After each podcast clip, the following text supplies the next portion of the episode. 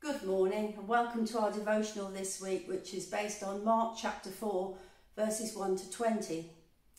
This is the story that Jesus told about a farmer sowing seeds and the results. Most people listening will probably know this story very well, but just in case you're not familiar with it, I'll recap it briefly. A farmer goes out spreading seeds. They used to scatter it. And this is a picture of how we share God's word with other people, the good news about Jesus with people who don't know him. Some of the seeds land on pathways where the birds quickly pick it up. Some of the seeds land on rocky soil where it's shallow and so the plants might spring up quickly but then they die because of lack of roots. Some of the seeds falls among weeds and brambles and it grows well but then it gets choked by the other vegetation. Other seeds fall into good ground which produce a good harvest in different quantities. Jesus explained that this story was about us bringing in God's kingdom, how we, like the farmers, can share God's word and his heart for people, and how they receive it. As Barney said at the start of this series, we are part of God's salvation story to bring God's word to other people. There are many ways in which we can sow seed and share God's love with other people. And a verse in Acts 10, that's verse 38, epitomises this, where it talks about how Jesus shared with other people and brought God's love to them.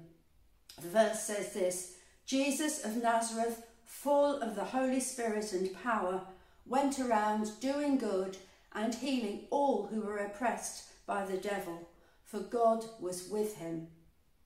So I'm going to use this verse as a way of explaining how we can share God's love with others. I like the way in this verse that Jesus is called Jesus of Nazareth. Nazareth was just an ordinary town, still is, and I always think it's a bit like Ashford, and it brings it within the, the grasp of all of us to, um, to, to be like Jesus and share God's love with other people. To be effective seed sowers, we need to know, like Jesus did, that God is with us. And each day we can ask Him to fill us with His Holy Spirit and hear from Him anywhere He specially wants us to go, perhaps someone to talk to, uh, that we just feel that nudge of the Holy Spirit each day. And whatever you do in life, whether you're busy with housework and shopping, you might have a high powered job, you might have a part time job, you might be caring for people in your home. Whatever your job is, wherever God has put you, you are there to sow seeds for his kingdom. We can sow seeds by doing good. The verse says, Jesus of Nazareth, full of the Holy Spirit and power, went around doing good. Acts of kindness are very powerful. The Holy Spirit gives each of us different creativity and skills. You are unique and you have unique ways to reach out to people around you, probably only people that you can reach out to that other people can't. It might just be as simple sowing seeds as um, a kind word of encouragement to a neighbour or somebody at the till it might be making drinks for your employees or your work colleagues if you're fortunate to be able to work with others at the moment. It might be that you could send an encouraging text message or write a card and send it to somebody.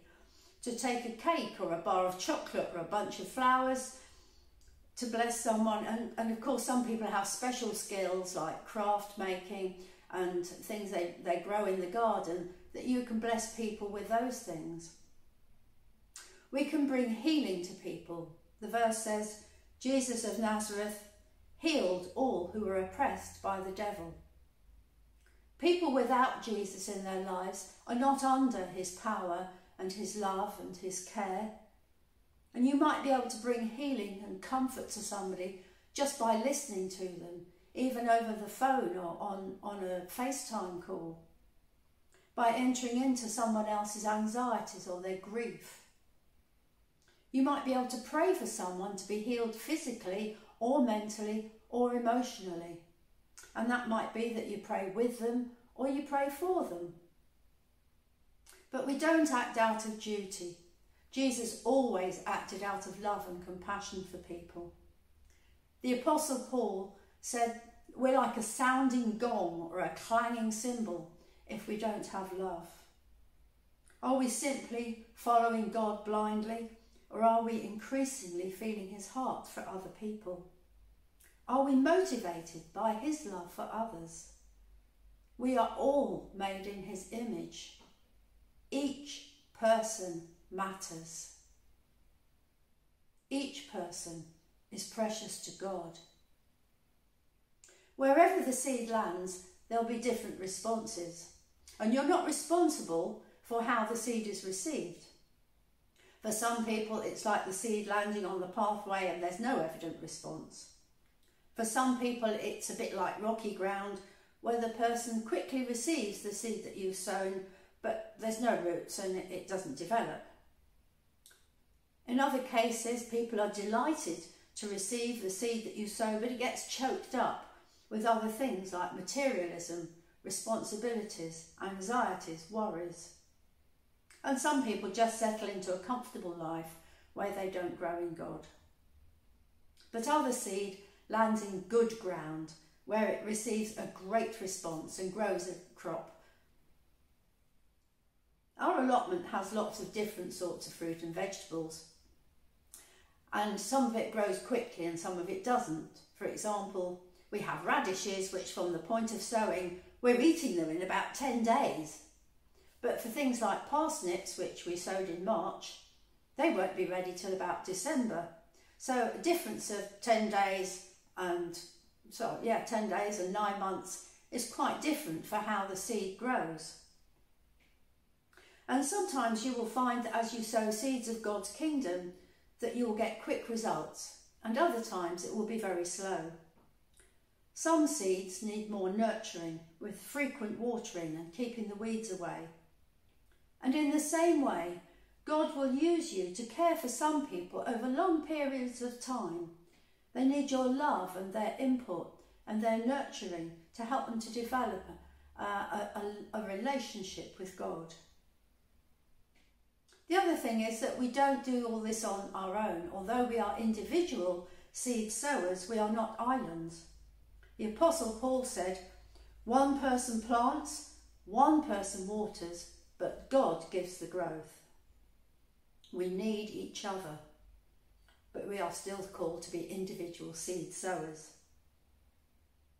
However much seed you sow or you don't sow, you need to remember that it doesn't change God's love for you. He does not rate you on your performance.